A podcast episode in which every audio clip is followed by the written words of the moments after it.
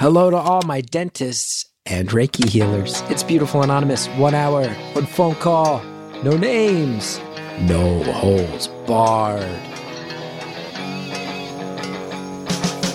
I'd rather go one on one. I think it'll be more fun, and I'll get to know you, and you'll get to know me. Hi, everybody. Chris Gethard here. Welcome to another episode of Beautiful Anonymous. Thanks for tuning in. Thanks for trying to call. Thanks to everybody who's buying tickets for our live shows out there, both the Beautiful Anonymous tapings and the stand up shows. ChrisGeth.com for tickets. Lancaster, Pennsylvania on Saturday, the 24th. If you're downloading this week of, I'd love to see you out there in Pennsylvania. I love doing this show. If you've listened for any length of time, you know how lucky I feel. Sometimes my mind gets blown. Sometimes, sometimes things are silly, and then it, it, sometimes people just do stuff that's so specific that I love it, and that's what we've got this week. Right, like a few weeks ago, you had one end of the spectrum. When it, sometimes people tell me about their jobs. Right, a few weeks ago, we had somebody who was a trucker. I said, "Oh, I've always had questions about being a trucker." Trucker, this is like an iconic job. This is like an archetype. We all have visions in our head of what what that life is like. Can I ask you all the questions about it? It's sort of this broad category, and I get access to it, and those always amaze me. Those are some of my favorite ones. And then you have stuff like this week, where our caller is a public speaking coach for dentists. That's what we're. That's. And I sit here, and sometimes I go, man, I also get to hear about people who have lives that are so specific where I go, I can never even imagine that could have been a thing, could be a thing. And obviously, that's just one bullet point in a person's layered life, but it's a cool one. We're going to hear about that and a whole lot more because we bring you people's stories, man. And that's how it goes sometimes. Sometimes people wind up doing these things that are so specific where, the, what do you want to be when you grow up? I want to be the president. I want to be an astronaut. I want to be a public speaking coach for dentists. It's not even a thing we know exists. There's all these things out there in the world, but this is a show about real people, man. It's a show about real people telling their real stories, not just fancy people. Not just not just sensationalistic stories, real stories, real life. That's what we give you here. Also, a lot of people in the community were excited when our little show got added to the archives at the Library of Congress. You're going to see this is where that idea was born. And this is the caller we have to thank for that. Thank you, caller. Enjoy the call. Thank you for calling Beautiful Anonymous. A beeping noise will indicate when you are on the show with the host. Hello. Hi. Oh my gosh, this is so exciting. I'm excited too. Yeah. How's your day going? My day is going well. I'm sitting in New Jersey looking out a window as the snow falls. It's really beautiful. That being said, we were in Florida for a while, and uh, my my wife is not thrilled to have a snowstorm within a couple of days of us getting Yeah. back. She doesn't like it. I think there's a lot of beauty in it, but I'm also like an introverted homebody. So, how are you? Uh, Yeah. I mean, I'm just in Atlanta, so it's cold for us here, but like not anything like a snowstorm. I would not want to do that. That does not sound fun. Go back to Florida. Well, I was living with my parents for five weeks, and it hit Oh. a well, it hit a point where I said, "This is really lovely," and they're lovely people, and they took such good care of us, and they loved having so much time with their grandson. But at some point, I said to Holly, I said, "You know, I'm a 40 year old man, and we own a home. Like, I would like to live in the home that I'm paying the mortgage on." And she understood that. And I also here's a dumb thing. I was working out of their garage and I just had a kitchen chair. And I said, if I don't get home to where I have an actual chair you can sit in, my back is like killing. It's killing me. Uh, Yeah.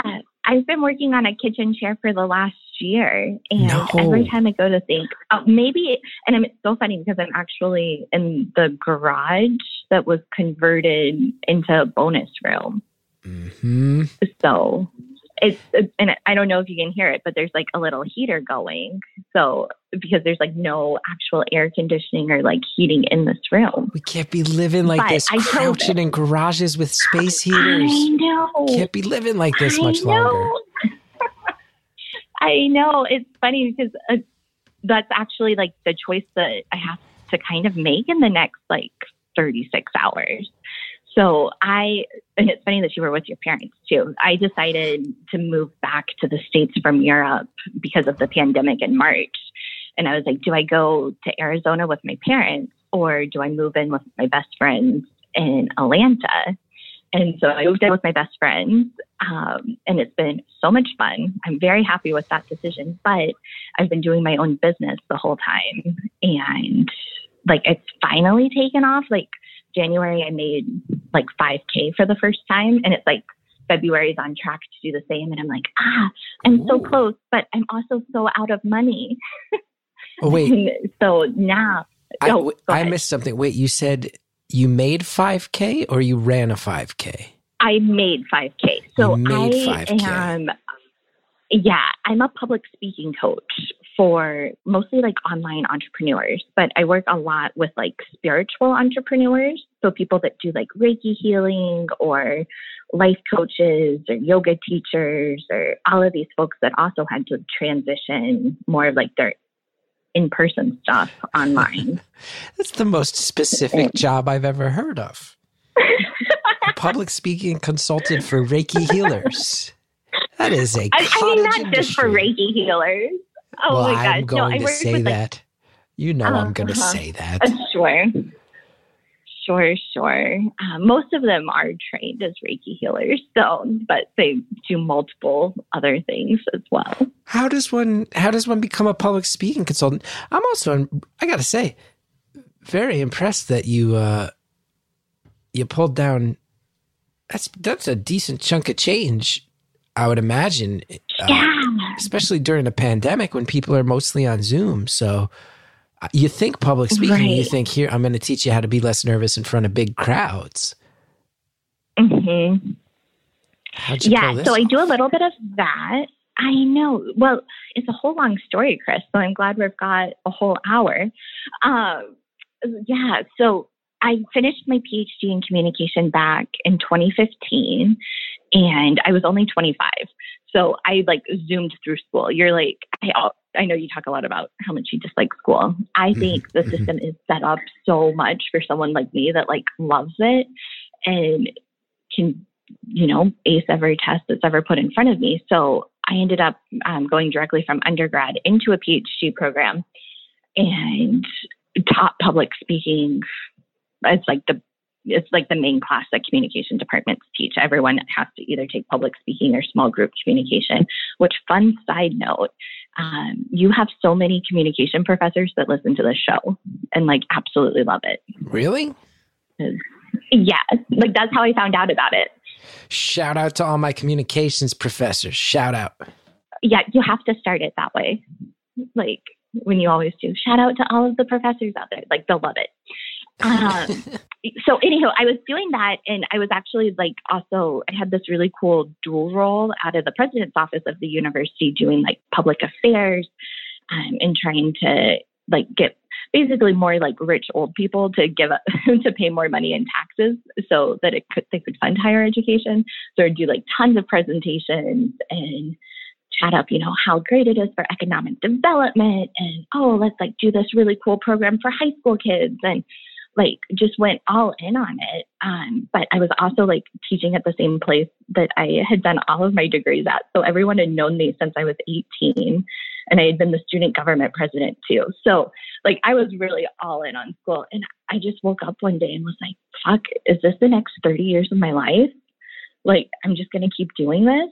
Um, mm-hmm. And because it's how the universe works, I was actually hosting this fellow from Nigeria at the time, and she had been a lawyer in Nigeria, Nigeria for a while and had quit everything to start this like mobile library for kids um, in some of like the rural villages. And she was like, you can quit. Like it's totally a choice. Oh, leave my name. Sorry. We gotcha. We got your back. but anyhow, she's like, you can totally quit like you can do whatever you want to do. Come hang out with me in Nigeria. And I was like, yeah, maybe that is what I want to do. Um, so it really like set me on this path. I did get to go to Nigeria for two weeks cool. um, and help her implement a project that was really cool. And then I sold everything and joined the Peace Corps. Cool. Um, and did that. Yeah, it was super cool.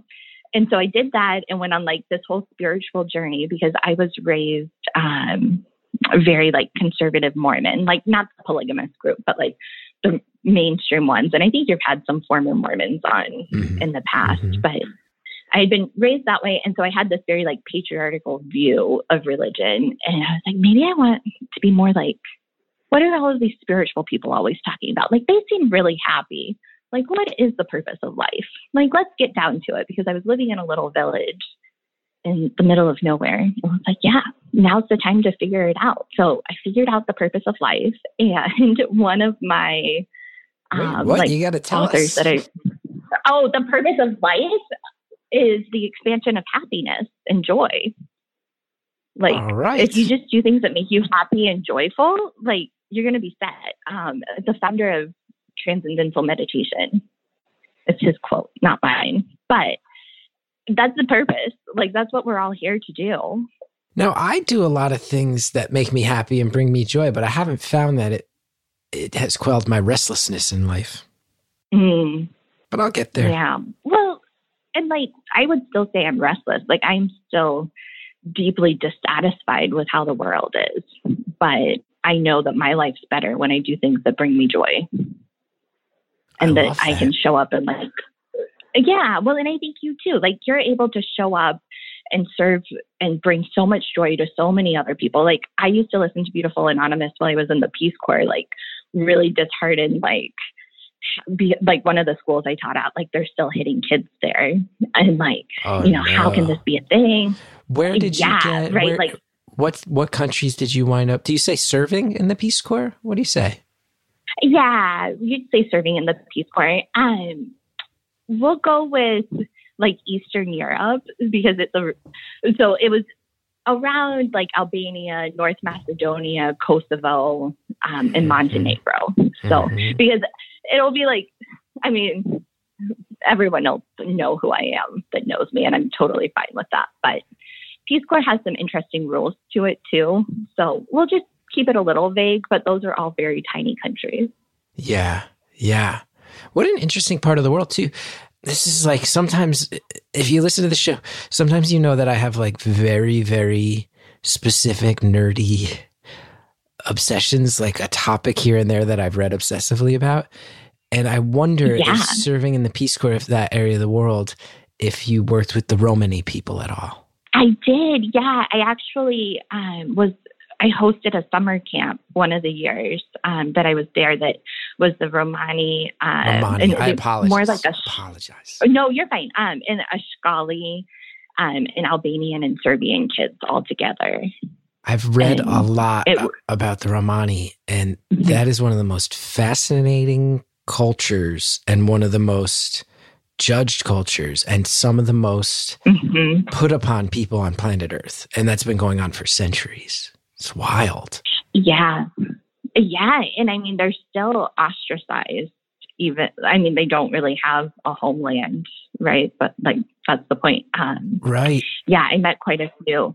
And like, I mean, there's one girl that stands out. Um, she was so smart. She had, before she was living um, in more of like Eastern Europe where I was, um, she was in Italy and she spoke like 10 languages, was really like the trader for a lot of like the young people, like in terms of going and like negotiating. Hey, like, can you give us money? Because she knew I spoke English and like I was it's a whole long story, but uh, she it was just so incredible because like she ended up just sitting and like we'd sit at a coffee shop and have coffee together and chat about life. And she really like switched my perception on a lot of things because the stories I had been told were like no like they're marrying off their young women. And I mean that does happen. Like there's a lot of like forced or arranged marriages. Right. And they're all they're all pickpockets and this and that. And you go yeah all these things. Yeah, and like the Albanian and Serbian people that I mostly lived with, they were uh, they were like, oh, never. I keep saying my name, but like never talk to them. This might be the Never, highest like- frequency of uh of names need to be bleeped thus far. Probably will be. Uh, I think because I got so used to speaking in other languages too that like I just refer to myself differently. I don't know, but um, yeah. So she like any she's really great, and I really hope can be like a leader in her community moving forward and was just so strong and outspoken. I, I've read a, a couple books that were great about the Romani. I think one was called Bury Me Standing Up. It was really such a good book. Mhm. And uh. I remember one of the things that's so unfair to them as a people is, you know, historically, forever, they were travelers. They were people who went around and crossed over borders. And eventually there were a lot of laws that that locked them down and said we're not going to allow you to do that and then they wound up in communities where they were stationed in Europe and two things happened one um there were a lot of skills that people like there were whole groups of romani where their thing was they were basket weavers and they'd go from area to area selling baskets. And then when you lock people down and that's no longer an economic thing you lose this tradition this oral tradition where those skills they don't need them anymore. So, it, like, if you're not able to go around and sell baskets, you're not going to spend all your time weaving baskets. So, and that happened in, in a, a number of different areas. And then, so you lose those skills, and then you also get told you can't move around. But then you're placed in communities around other people who really are harsh towards you. It, it seems, it, it seems like such a so much backwards logic that led to so many problems for a group of people, and my heart bled when I read about it. Yeah, and I mean, even that whole area of Europe though is a clusterfuck. Like you, if you want to go into like passport issues, like they're not like Kosovo can't. People from Kosovo can't travel to the EU. Like they don't, like they can't travel freely Mhm. Um, Mhm. Because they're not part of the EU.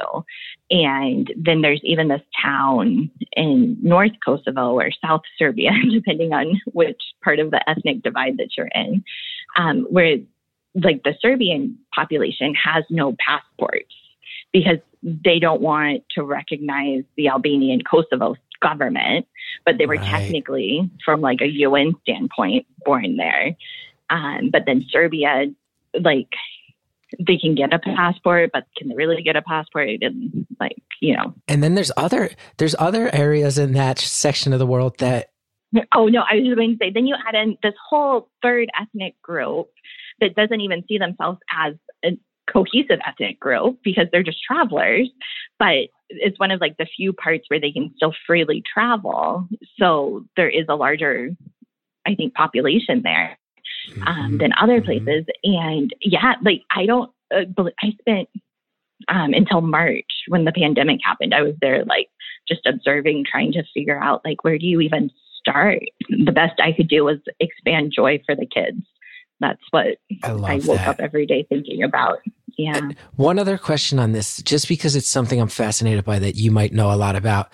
Aren't there areas of the world in that general region that are countries that a lot of Americans have never even heard of because they're not recognized in their sovereignty, but they're sort of like put upon lands where there's less laws because of that and and more hardship Yeah. like unrecognized nations basically that a lot of us eh, over here on this side of the the pond don't really understand exist Yeah, like that whole region has just been in conflict since the Crusades.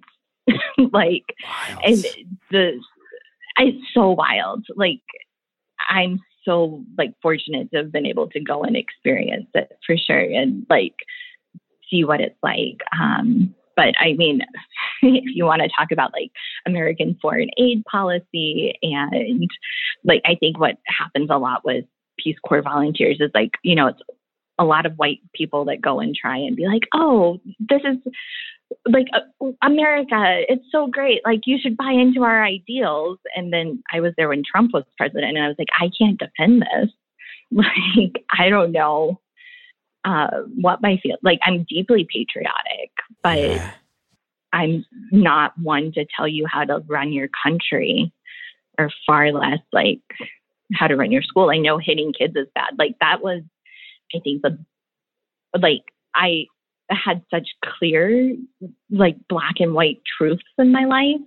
And there was even one point when I was there where I was like, I mean, is germ theory real? like germs do exist.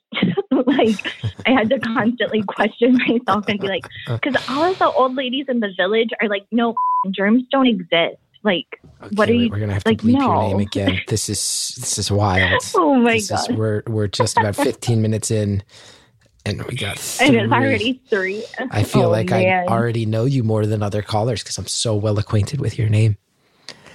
It's really Yeah. now when you get to a about that, situation. That's okay. When you get to a situation in the Peace Corps where you get to schools and you realize that they're hitting children, which is so taboo in in the Western world. And I don't actually know if that's fair. If calling Eastern, I don't know if I just mislabeled. If if those are parts of the Western world, I'm I'm ignorant to. Well, it. sorry. Get your question out, and then I will. Well, what's the Peace Corps policy on that? Like, is part of your job as the Peace Corps representative to step in and go, hey, this is actually really frowned upon. Can we work on changing this? Or are you instructed, hey, you're going to run into some lo- local customs that are really offensive to your sensibilities, but you have to respect the local culture?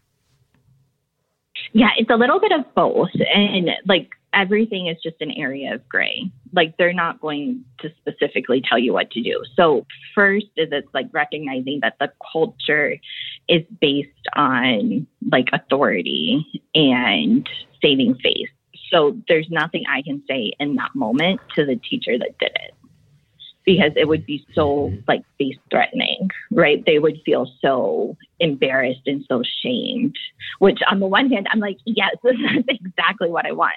But then I'll be ostracized from the community because all the other teachers are going to take that teacher's side. Right, right. And so then it creates a lot more drama. Um, so the best approach is to do this like very short, like, okay, so you know how earlier you hit so and so actually I'm really uncomfortable with that. Like, can we talk through other disciplinary practices? Like, I tried so hard for sticker hearts, Chris, but I also was trained as a college professor, not as like a grade school teacher. So I was like, you know, going without a book. And I'm very good at researching, but it was also like I'm not really sure what to do in this situation. And Peace Corps um, didn't provide a lot of guidance for what to do. Like I think they could learn a lot from Teach for America. So we had a couple other volunteers. Um, and like this is where when you're like, no, other parts of the world don't do that. People in Louisiana still hit kids. People in parts of Texas, like you talk to Teach for America um, teachers that they've seen it here in America. Like it's not just the backwoods of a random country you've never heard of. Let's pause there. I think that's a really good, thoughtful point. There's things happening all over the place that we all have a little bit of a human duty to keep our eyes on. It's a nice thought. Let's get some ads out of the way. We'll be right back.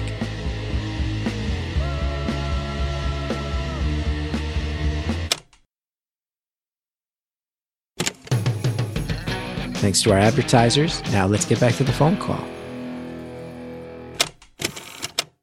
They've seen it here in America. Like it's not just the backwoods of a random country you've never heard of. Yeah. We forget that. We get on a high horse. We get on a high horse and we forget that. There's other countries looking at us going, what are these customs you guys are doing? What's going on here? Yeah, I mean the American dream, though. Like, and I think you'll find this fascinating because I know how much you love sociology. Like, it's alive and well.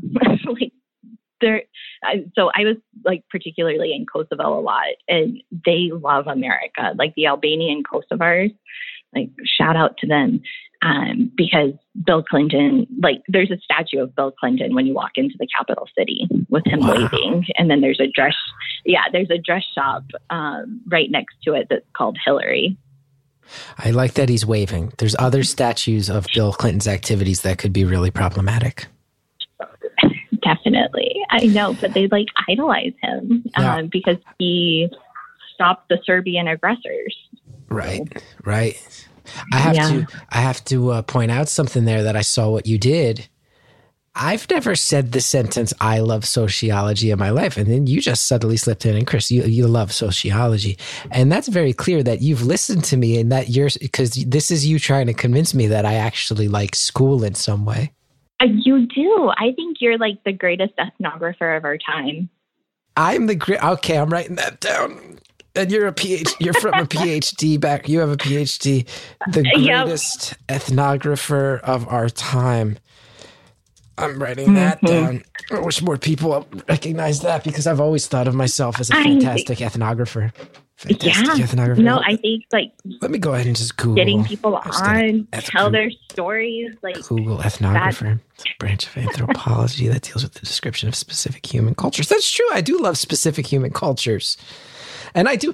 I wish my dream, and I've never figured it out, is how to get this show archived somewhere like the Library of Congress. I know StoryCorps does that, and I don't want to be pretentious. And I'm I'm a very self defeating person actually with my self esteem issues, but I wish that this one could sit somewhere where uh, I knew that it was going to be. You know that years from now, 'Cause I Yeah. want people to hear what it was like, man. Anyway, anyway, um, no, I think I will help you. I will figure out a way to make that happen I because love that. the archive that you've built is incredible. Like Thank I mean, you. I'm proud of it. It's a real yeah. it's a real point of pride to to see um Yeah. I just. I still am like pinching myself that I'm on the show. I started listening 2015, maybe earlier. well the show started in has the show been? 2016. Oh, okay. So I was like trying to figure out my life. Um, so Aren't we all? yeah. I know. I was like doing the math backwards in my head, and I was like, I know I had just finished my PhD, and I had helped one of my friends move to like her first big professor job in California, and was driving back, and she was like, "No, listen to this podcast on the way back," and it was the one that was on This American Life. Ah, nice. Um, That changed my life. Good old yeah. Ira Glass.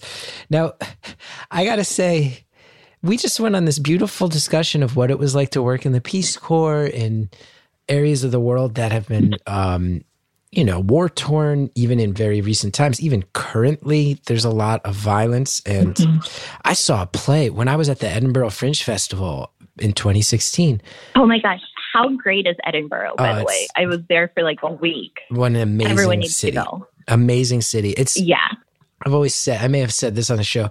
I joined a gym because I was there for a full month and it was in the basement of a building. And then you realize, oh, this basement has been here for not, not exaggerating, 1,000 years. And now it's just a gym. I can know. join these buildings so old and beautiful. But I saw a play. I wish I could see the name of it there. And I believe there was an incident where I don't think this is one of the, it was either Kosovo or Chechnya. I think maybe Chechnya. And there were terrorists who took over an elementary school. And it was this mm-hmm. play was based on a real incident, and ooh, it was intense. But anyway, you're talking about serving in this part of the world. We have a tangent about what it's like working with the Romani people. And do you remember the question that led us down all of those beautiful rabbit holes?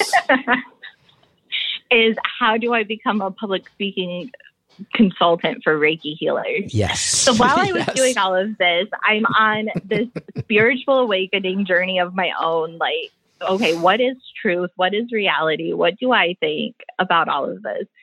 And I came across this self help author, and she mentioned working with a public speaking coach to prepare for her b- first like book tour. And it was like full, like, do you ever get like that full tingle throughout your entire body where like every hair on your arm stands up and you're like, oh, like I had that moment and I was like, yeah, like I could do that. Like I had worked I a lot of my friends have run for political offices, like um they've written books that I've helped them prep for, like that's what I should be doing. And then I was like, how do you do that? how do you run a business? And like I had all of these conceptions about like not that money was bad, like but I think at the root, yeah. Like I really had a like elitist academic like no I, and obviously i was a peace corps volunteer so i should sacrifice and not get paid like that's the way. And then it's really changed in the last three years like i realized that the more money you have the more good you can do in the world like i think it would be much like how cool would it be if you and i had tens of millions of dollars to distribute like that I would be so much that. better Oh, if I had tens of millions of Like- dollars uh, to distribute, uh, Think of all- eh, eh, yeah, There's so I'd much cool that. stuff. Like, what would you do? What would you do with well, if you had ten million dollars to give away? first of all, I'm not going to lie to you because I, you're speaking with such nobility about how you'd immediately use that to sacrifice. I would keep more of it than you would, it sounds like. And I would do that to make sure that my family um, is safe and protect, protected for a few generations. I would do that. I'm not going to lie. But I think I would start spending a decent chunk of it. And I think it would go towards two primary areas. One would be to um, further the destigmatization and research into the mental health world. Um, mm-hmm. That's something that's very important to me. I talk about it less because I, I did open myself up so emotionally uh, when I when I was uber public about it, but I would put a lot of money towards that, and then I would I would find a way to help increase infrastructure that would facilitate young artists being able to survive. Uh, mm-hmm. Uh, I, I, the arts just saved my life so much, and for me, it was comedy, and so many of my friends wound up being musicians, and honestly, even you know, jugglers, professional wrestlers, all these people who go into these sort of creative, unlikely fields, and when you look at it, it's such a struggle for people to get health insurance it's such a struggle yeah. for people to have 401ks and all of those things came to me. Health insurance, I was lucky enough to start getting through acting gigs when I was when I was younger, but like I didn't have a savings account until deep into my 30s, and I didn't have mm-hmm. any sort of pension or retirement set up until I had a couple years there where everything hit all at once which a lot of the listeners were there for, where all of a sudden it was just like, whoa. And then I was able to hire a business manager to help me build this infrastructure where I have some safety blanket. And most of my artist friends don't. So I, w- I would start trying to um, fund the arts specifically to try to see if there's any pathways to get young artists a safety net. I think that's very noble as well. And totally worthwhile to do. Let's be clear though, I'd also um, want to build like the world's largest trampoline in my backyard. Obviously, that would be so much mm-hmm, fun. Mm-hmm. Um, I would still go to like every possible yoga festival. Good. Like, I love that. I give away all of my money, but yeah, I think that like if we could fundamentally shift um, have you read this book? It's called Doughnut Economics. Doughnut Economics. I have not. Mm-hmm. So the first time I heard about it, because it was from one of like my more spiritual entrepreneur friends, and I was like, "Oh man, is it like a really woo book?" But it's not. Um, she's a, a like big name economist in the UK, and I'll probably totally butcher the idea that, but um, it's basically like we can't keep just constantly increasing our GDP.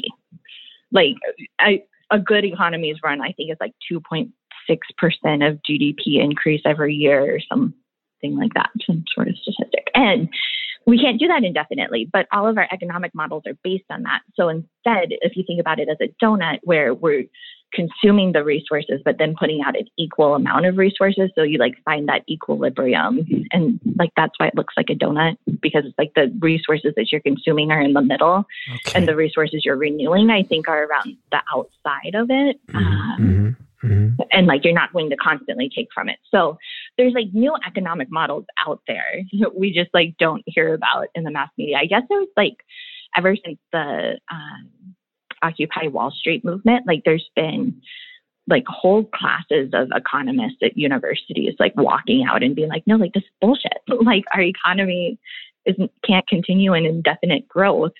And so there needs to be a fundamental change in how money and the power that comes with it are distributed. And how did you become a public speaking consultant for Reiki healers? so I, yeah, it was like, okay, um, I want to be a public, like, I, it started with the idea that, like, or just prepare, like, really smart people for their book tours. And then, I don't know, somewhere it, like, I got really into, like, tarot cards and, like, more energy healing and, like, kind of on that side of the world. I'm a Gemini too. So I feel like Me that's too. important context. Me too. You're a Gemini? This is why we love communication so much, Chris. What day is your birthday? May 23rd, right on the cusp of Taurus. So I'm a stubborn Gemini. Yeah, I, mine's the 26th. Look at that. I'm there with you.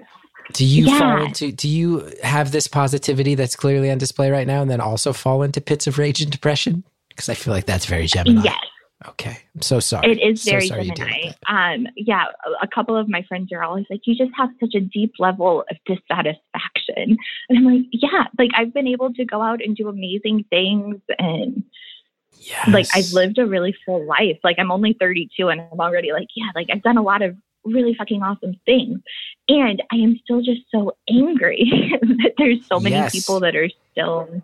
Living like very mediocre lives that could For be unfair living, like, amazing lives For unfair reasons.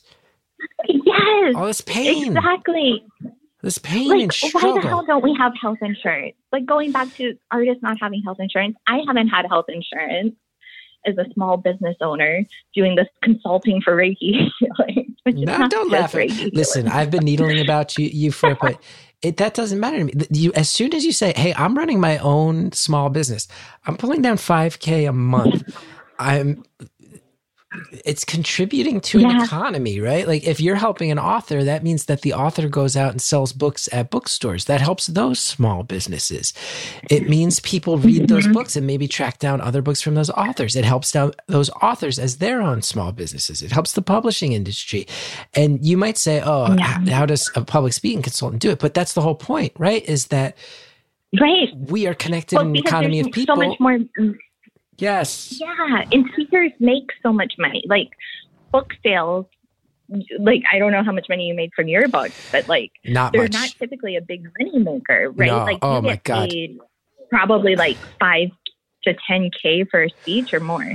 Uh, well, because you do stand up too, so that's probably a lot more. I do not make that Uh, much for my stand up or or public speaking. There was a stretch after my HBO special where if I Mhm. wanted if I wanted to be in a public speaking pipeline making 10k a gig, I could have easily done Mhm. that.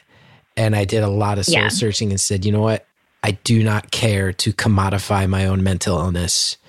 And I think my Mm. special brought in money. You get money for a comedy special, but I was very driven to get that message out. And I don't have any interest in further commodifying mental illness. And uh, yeah, I know that circuit is out there, but I said it's just not for me, even though the money's fantastic. It's not for me. yeah, totally. I'm gl- I'm glad that you're I'm glad you're making and I but I'm glad that there's people out there who are driven to publicly speak and I'm glad that you're pulling down 5k a month helping them. I like that. Yeah, it's really just been so many ups and downs. Like, I mean, I think all the small business owners out there, and yourself included, know, like there was one point in December even where I had like fifty dollars in my bank account, and it was like I knew more money was on the way, but I was just like, fuck, like this is really hard.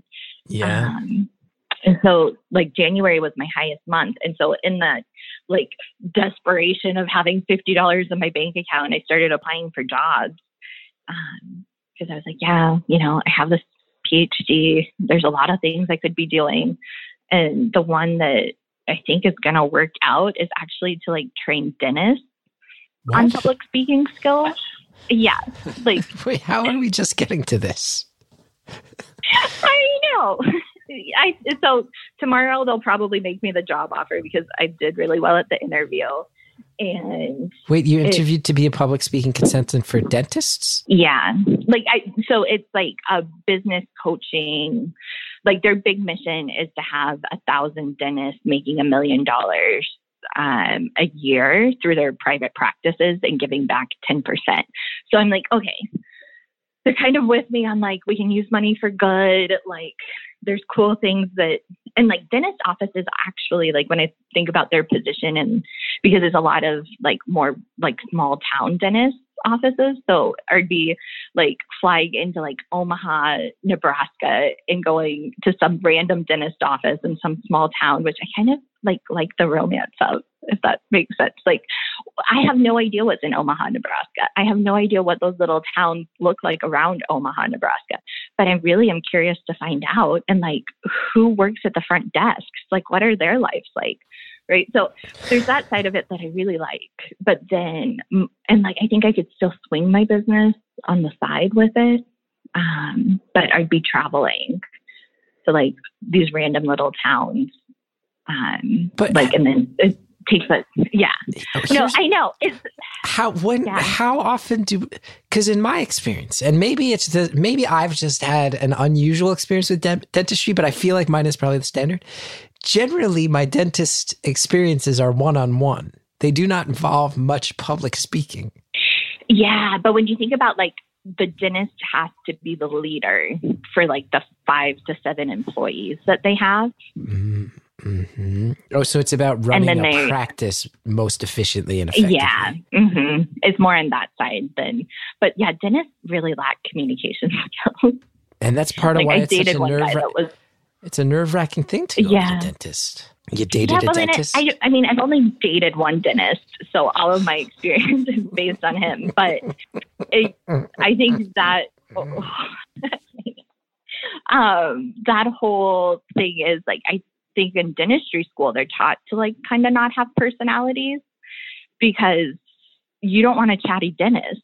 Like what do you, you know, like no one wants a dentist that like talks to them the whole time, but the dentist can be like a pillar of their community too and like sponsor the local baseball team and get referrals that way like right i guess that's bigger true infrastructure I guess that's true. yeah I guess I never thought of that. yeah Especially because I'm in New Jersey, that's such a densely packed place. And I even remember that when I grew up, the dentist in my town, he was most of the town's dentist, at least my general, the few neighborhoods that kind of mine and, and the other ones that were right next to each other. That guy was just the dentist for the town. And I bet in a lot of areas that aren't as densely packed as New Jersey, that might still be the case. You have the dentist, Yeah. the doctor, and they're a part of your town and they're part of the leadership of your town in a way. I guess I haven't thought of that. hmm yeah so i think that there's like a lot of pros to it but then i really love doing my own thing and i feel like it's finally like taking off and i'm like ah like It's a great feeling when you do your own thing and it actually works. It's such a great feeling. Right.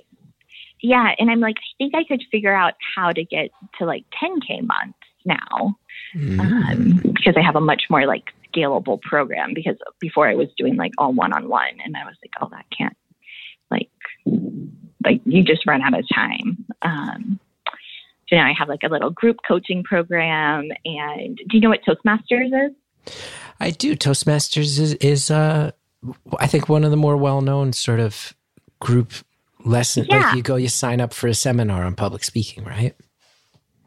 Exactly. And it's usually sponsored by like your company will send you if you're thinking of like if they see potential in you and they're like, Oh yeah, I want to get you promoted. But you can imagine like my Reiki healers and my crystal energy folks, like they don't fit in at Toastmasters. Um, Yeah, so that's yeah. been really productive for me as I run like a Toastmasters alternative for all of these like holistic practitioner types. I love that. I have a story. Can I tell you? such it's so fun. Yeah. I have a quick story that I think you will simultaneously love and hate. Like, like it, you will recognize it so much in a way that you hate, and but it might also make you giggle. A story you'll love and hate. I've got a bunch of those. Historically, we'll get to that and much more when we come back.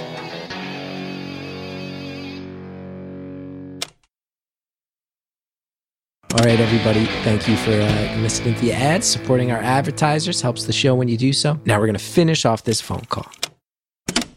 I have a quick story that I think you will simultaneously love and hate. Like, like it, you will recognize it so much in a way that you hate, and but it might also make you giggle.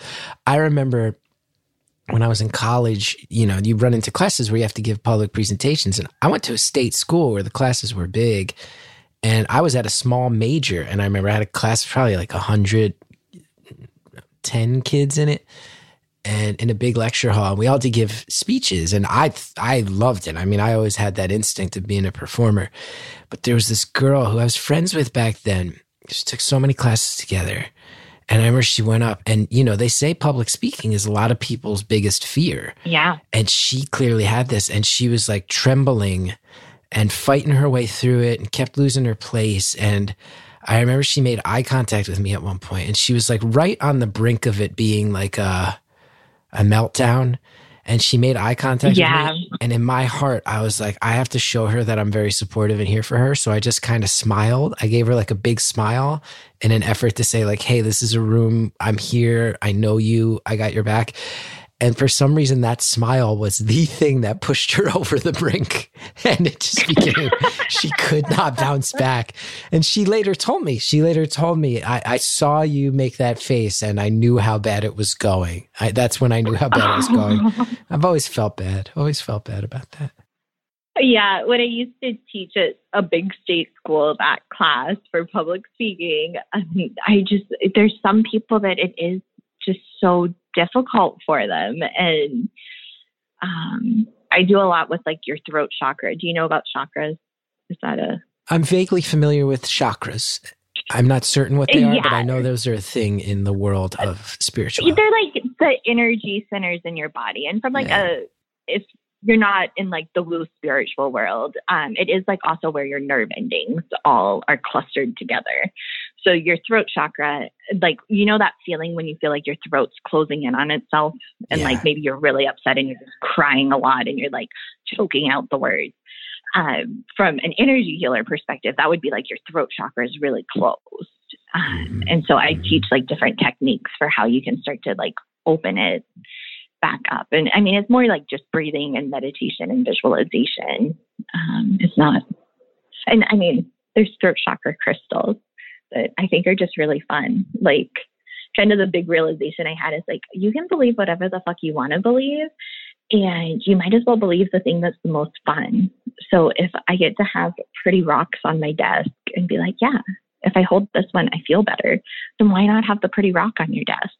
When you you, were a Mormon PhD student, did you ever imagine a world in which you'd be talking this much about th- throat chakras and crystals?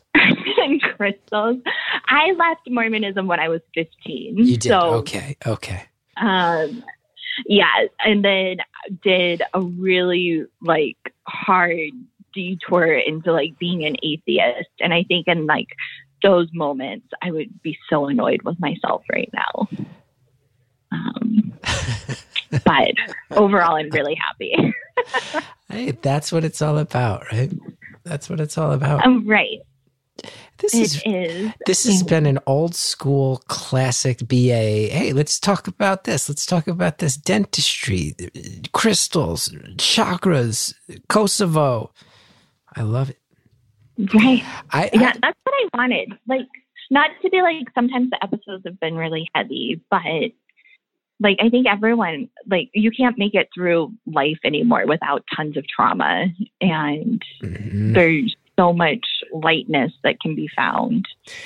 I'm with you. I, I tell you, this show, I know what you mean because there are the heavy episodes. I feel like have been very heavy lately, and I think part of that is just people are feeling such a weight of the world.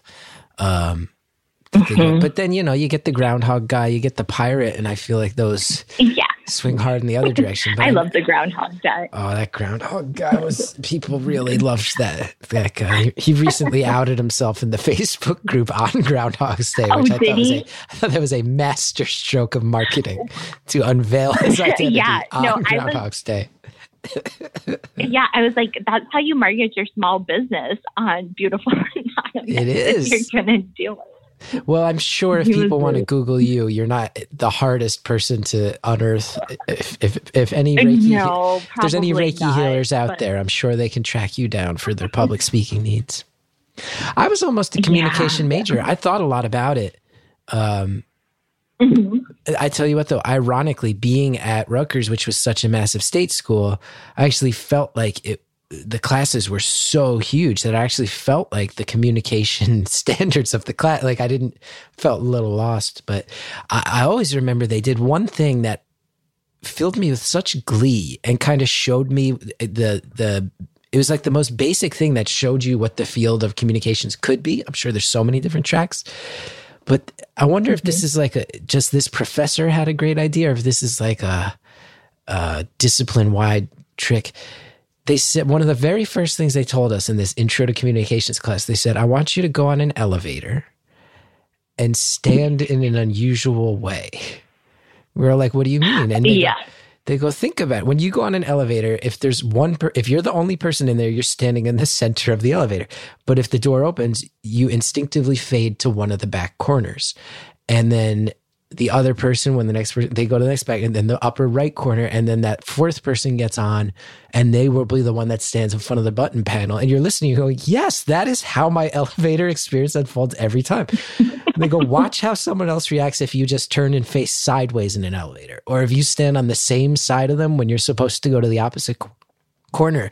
And you do it, and you'd feel people bristling and go, whoa, like our minds are wired are wired to communicate and bounce off each other in certain ways. And by disrupting that in this tiny way, you could feel the whole thing. hmm Yeah, it's expectancy violation theory. And communication professors all over the world teach it that way. Via But it is wild. pranks. Uh, Yeah. Yep, yep. Every I do that one a lot. Um, and then uh, when you teach in like nonverbal communication, there's like a whole chapter in the Introduction to Communication book. Um, you can. One of my favorite things, I teach like this 150 person communication class. So I bring two students down, and they're one on one side of the room, one on the other, and I'm like, okay, so have a conversation at like the public distance apart. So you know, a long ways apart, and then step closer, and then step closer, and then you get them to like the intimate distance where they're like almost nose to nose trying to have the conversation, and it just breaks out into giggles every time. Mhm. So great. So you can see how Like- being too far away affects conversation. Then as they enter the zone Uh-huh. of of what is the human comfort Like- zone, you see the conversations get normal, then they get too close and they get really weird. Is that the lesson there? Yep. I'm a genius. Yep, I'm, the, I'm the greatest weird. ethnographer I of our time. I'm probably the greatest ethnographer. I know it's so fun. Um, another really fun one for introduction to calm students is you take two sets of identical Legos, like the toggle, toddler ones. Um, so both kids have like the same ones and they're facing away from each other and one can't communicate at all and the other one has to build something and try and explain it to the one that can't communicate. And it goes so horribly wrong every time. Hmm. And, then the it's whole just class the is laughing. message of yeah the whole class is laughing hysterically. And it's like no I'm, it's a tower. Just build a tower. And, and like they're sitting there quietly. And then you add in okay well you can just ask yes no questions. And like you can see how that feedback loop um, and then of course by like the third group that comes or like the third pair that comes up or fourth one if it's a particularly slow class um, then they're like okay we got this. Here's what we're going to do. Organize your pieces like this. Build it like that. Um, but no i mean i'm fascinated by communication. I always have been. So i had like severe speech problems when i was a kid and no one could understand anything i said until like second grade. And Wow. i think it's always like yeah like i still can't say words like curriculum like it's Wait, there's something about like the r's and the You're a college professor who can't say curriculum? yeah That I, like, sums you up. That's like really that sums you up. That's the that boils you down to your know. essence. I I just avoid it. I say lesson plans, but like curriculum, like there, I still it's like the R's and the C's are really hard, and everyone's always like, "Oh, where's your accent?" Oh, you know, I was born in the Midwest, but I don't really sound like I'm from the Midwest. Like every there's some words that sound that way, some that sound very East or very West Coast. I don't think anyone would think I was East Coast, but um, yeah, oh and it was like such an insecurity for so long, and then I, I don't mean like, to laugh hearing it's an insecurity, but you have a no, PhD it's so funny. and you say curriculum. I know. I know. wow. I just say it really fast if I ever have to say it. wow. I just, I also think I just say it so confidently sometimes that people are like, wait, what? And then I just keep going. How close do you think you are into breaking into the dentist racket? Ooh, I think I'm going to take it if they offer it to me because I keep telling myself that life is really long.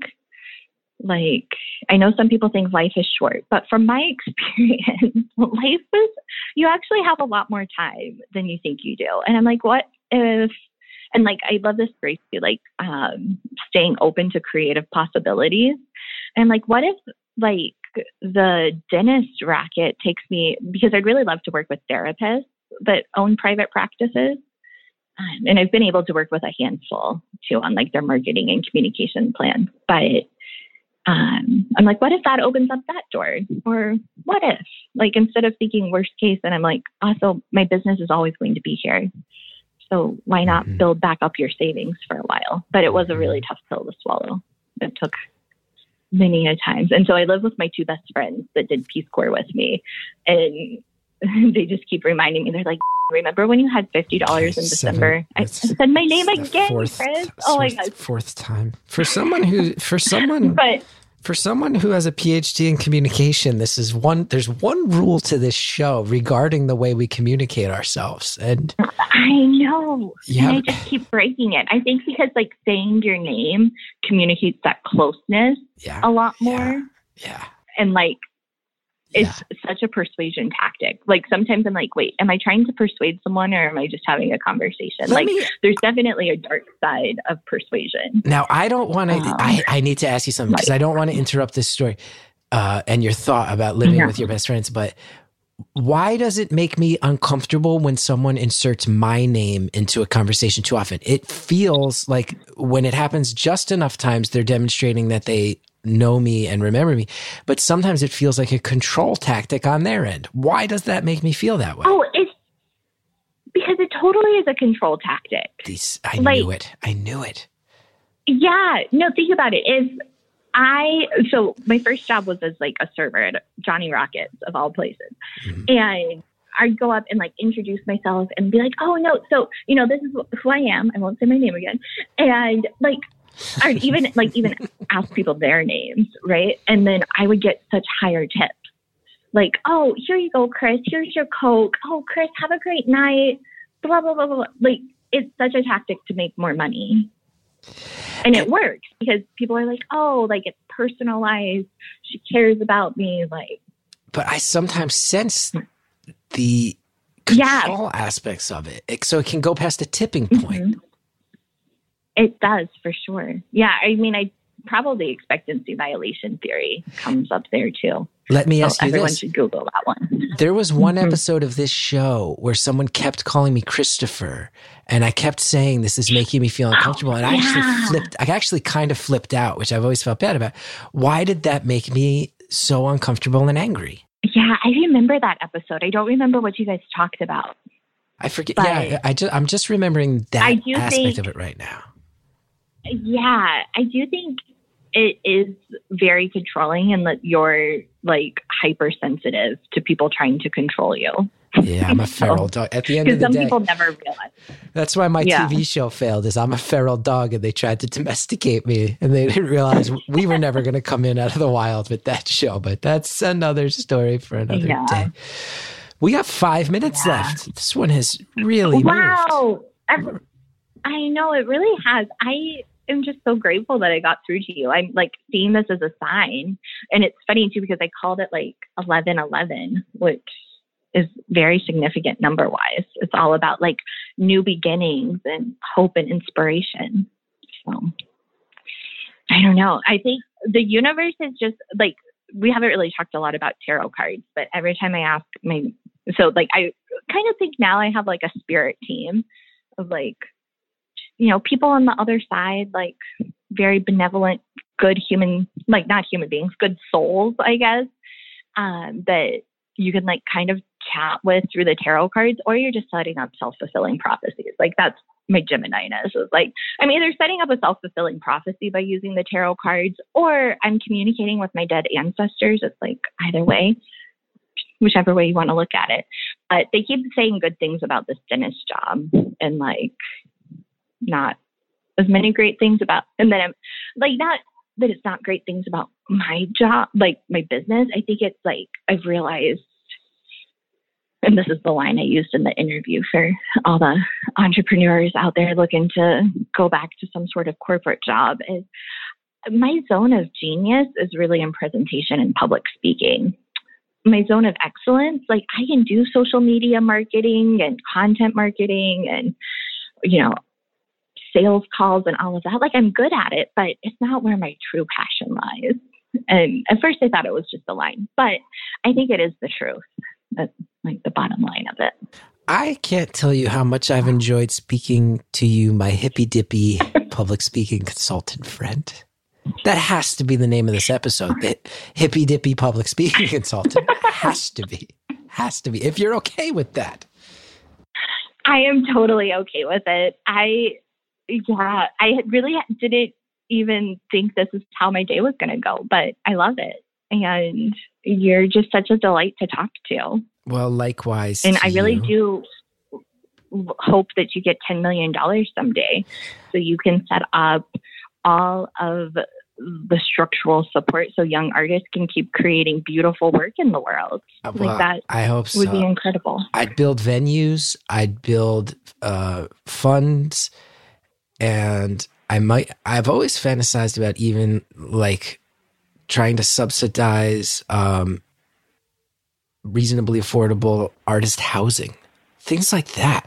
Yeah, you know, like that's what's coming through for me. It's like, what about a Chris Gethard commune for young artists? Listen, the idea's been brought up before. A lot of my fans often talk about how they all want to buy tents and live in the woods together. Um, this is this is if I wanted to be like an actual Yeah. cult leader, I think I could have been for a stretch there, and I I I I've really backed off of that. Yeah, I've had friends tell me I could be a cult leader too, Oh, and it's one of those where 100% it's like you be. get that. I'd shave my Yeah, head if you well- told me to. You know, I was a so I was the student government president. I had a shit ton of power. And at one point I was like, this is like way too much power. Like I can't be in politics. I can't like I can help all of the other people that like can do those things, but it's too much for me. I I don't know. I've got to rein myself in sometimes and be like, We're, we can't be a cult leader today. You know, you mentioned you might want to work with politicians at some point. I've thought about the same thing. I, I, I would love, Mhm. I would love to be able to consult with politicians on how they can be the funnier politician during a, a an election race. During like a debate, that would be so fun. The funnier candidates always get more likability ratings, and I think there's like six techniques with improv that I was a masterful teacher of. Not to pat myself on the back, where I could go, I could teach you six things, and they'll always make you the more charming person in the debate. But? Yeah, so I think you have to teach those six things at Beautiful Anonymous Con whenever it happens. Oh, Maybe you can give public speaking uh, consultancy lessons and maybe even tarot card Yeah. readings or Reiki healings. Definitely. Um, that would be incredible. Me and um, my friend that I moved out to California and told me all about your podcast originally, we're committed to coming. we're like, whenever Very it nice. is, we Well, as there. soon as we can make it happen, we're going to make it happen. and oh my gosh, she's so fun. So she should be on stage too. Um, she is a sex and relationship communication professor. So she teaches the class on sex and communication. Well, she's you got to tell her to call in sometime. Give us her contact info. Yeah. Oh, companion y- pieces. You guys would have a joy. now I had it. I tell you so what, much- our time's up, which I can't believe, and I had a great j- amount of joy with you. I thank you for it, Oh, and uh, I do want to mention. you. I want to say that I'm on record. I do not think I'm the greatest ethnographer of our time, though I'm very flattered. And I do want to say that I have greatly enjoyed stuff that Studs Terkel did. I've mentioned on the show before. There's a big a book called Gig Americans Talk About Their Jobs. It's fantastic. It came out in 2000 and it's just interviews with people about their jobs. I love it. And also Alan and John Lomax, who chronicled uh, an amazing amount of folk music in the early part of the 20th century. And they have greatly inspired me. Those are some people who worked in similar. Eth- I don't know if they're all ethnographers, but I, I uh, greatly admire what they did, and I'm inspired by it. And I think that's why you're the greatest ethnographer of this generation, for Oh. sure. You have to stop calling me the greatest ethnographer of your generation. I can't, because you're. I just really want someone to make a shirt of I. I was just gonna say. I, so happy. I was just gonna say this is gonna come out and it's gonna be the new giraffe where people people called me giraffe for like a year after that episode and people are gonna come up to me and they're gonna go, you know, you're the greatest ethnographer of our generation. Uh, and no, I'm just saying, Chris, so if you embrace it, then you can get on the college speaking circuit and easily make 10K a speech. Well, I wish I I gotta stop And doubting then- myself because I wish that I could say things like that and own them and be happy about it and figure out how to get some goddamn respect for it instead of always beating myself Yeah. up. But it's not about me; it's about you. You've done a lot of good in the world. We're running over time. You went in the goddamn Peace Corps, and I didn't take enough time to say. You sacrifice years of your life doing that. You sacrifice money. You sacrifice comfort, uh, both physical comfort in certain places where you can get stationed, as well as social comfort. It's hugely giving, and I think you deserve any amount of success you have with your own business and with any businesses you choose to work with. Because anybody who signs up for the Peace Corps, I, I didn't take enough time to to talk about how that is one of the more selfless things you can do. And you mentioned Teach for America, same. AmeriCorps, same. Um, and I thank you for it. You deserve all the good things. Making me teary eyed over here. Thanks. Caller, I really mean it. I, I wish you nothing but success. And I hope I didn't make this one too much about me because you really, I I can't tell you how positive and full of, of happiness I feel having just hung up the phone with you. Thanks for calling. Thank you to Anita Flores. Thank you to Jared O'Connell, as well as Marcus Hom. Thank you to Shellshag for the music. Hey, I'm starting to schedule some uh, road dates again. They're doing some live tapings and some stand up. ChrisGethard.com is where the info on that's going to show up. Wherever you listen Apple, Pandora, Sirius, wherever it is, there is some version of a subscribe or favorite or follow button. When you hit that, it helps us so much. So please do it. If you want our entire back catalog without ads, go to stitcherpremium.com slash stories. Thanks for listening.